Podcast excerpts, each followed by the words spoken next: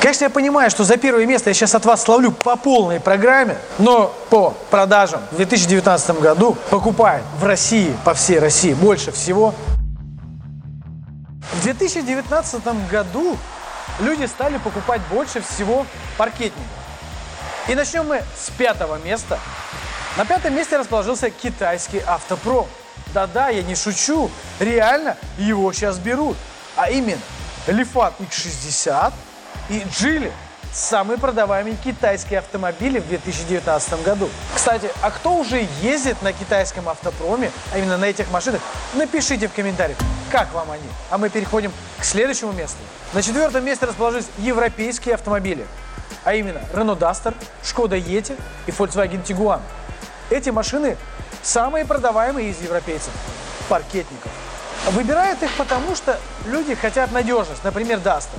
Берут и дизельный мотор, и бензиновый. Если мы говорим за Тигуан, он реально стал четкий и красивый, как в свое время Туарек. Если мы говорим за Шкоду Ети, эта машина стала популярней всех, наверное, паркетников и Шкода, потому что цена ее очень низкая. На третьем месте южнокорейский производитель. Это, конечно же, Kia Sorento, Kia Sportage, Hyundai Creta. Многие не предсказывали ее будущее, но она заняла твердую позицию, хотя стоит больше миллиона. Еще Hyundai Tucson и Hyundai Santa Fe. Очень нравится людям. Но, кстати, на новые машины ценники, на мой взгляд, излишне задрали. Под 2 миллиона, задумайтесь только. И, конечно же, Сангyon, Актион и Кайрон. Эти машины покупают, на них ездят. Они менее ликвидны, чем Kia и Hyundai. Второе место заняли японские производители.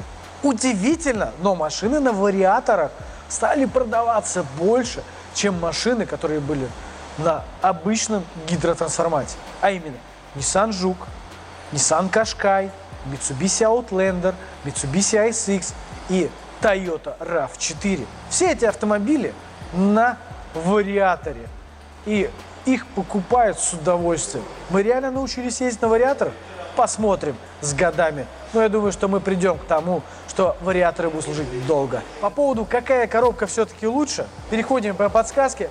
Мы обсуждаем там коробки автомат, роботизированные коробки, вариаторы и всевозможные роботизированные коробки, которые в разных производителей.